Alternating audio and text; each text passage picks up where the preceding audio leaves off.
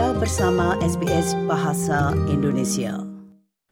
Pendengar, permasalahan biaya hidup telah mendominasi kehidupan di Australia dan pemerintah sedang mencari cara untuk mengurangi tekanan tersebut.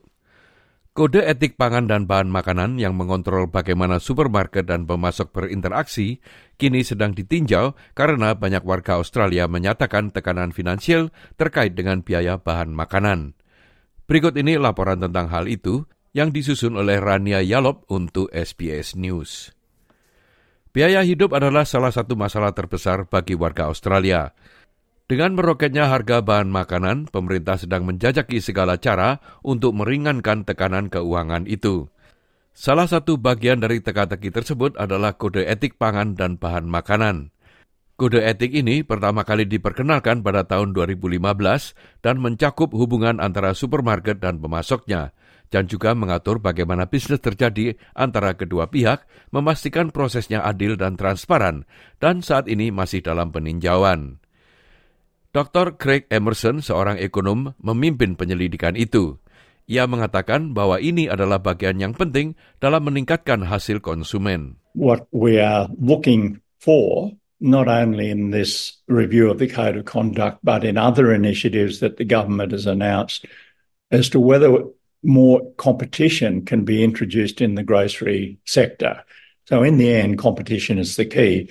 This forms part of a broader approach which looks at whether there are ways of getting more competition into the supermarket industry in Australia.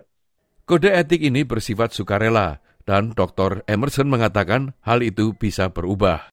There's only since 2020 been five disputes recorded under the code of conduct.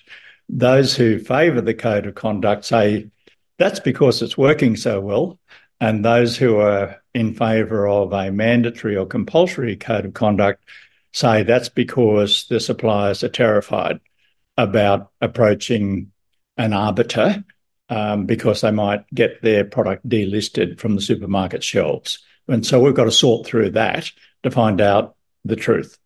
Presiden Federasi Petani Nasional David Chohinki mengatakan bahwa kode etik ini harus bersifat wajib.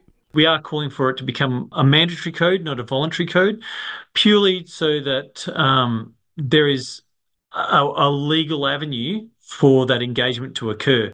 Joe Hinky menyadari bahwa hal ini hanyalah salah satu bagian dari peningkatan rantai pasokan di Australia. We've got to be very careful that we don't treat this as a silver bullet fix. There's a lot of other things that take the supply chain and to operate efficiently. And we're just saying that we, yes, we need to cover off on this issue, but there's a lot more work to be done if we want consumers and farmers to both benefit out of a more productive and efficient system. Tinjauan ini masih menerima masukan dari publik sampai akhir Februari.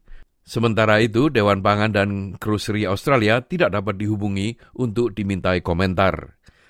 Nah pendengar, rangkuman tadi disusun oleh Rania Yalop untuk SBS News dan disampaikan oleh Ricky Kusumo.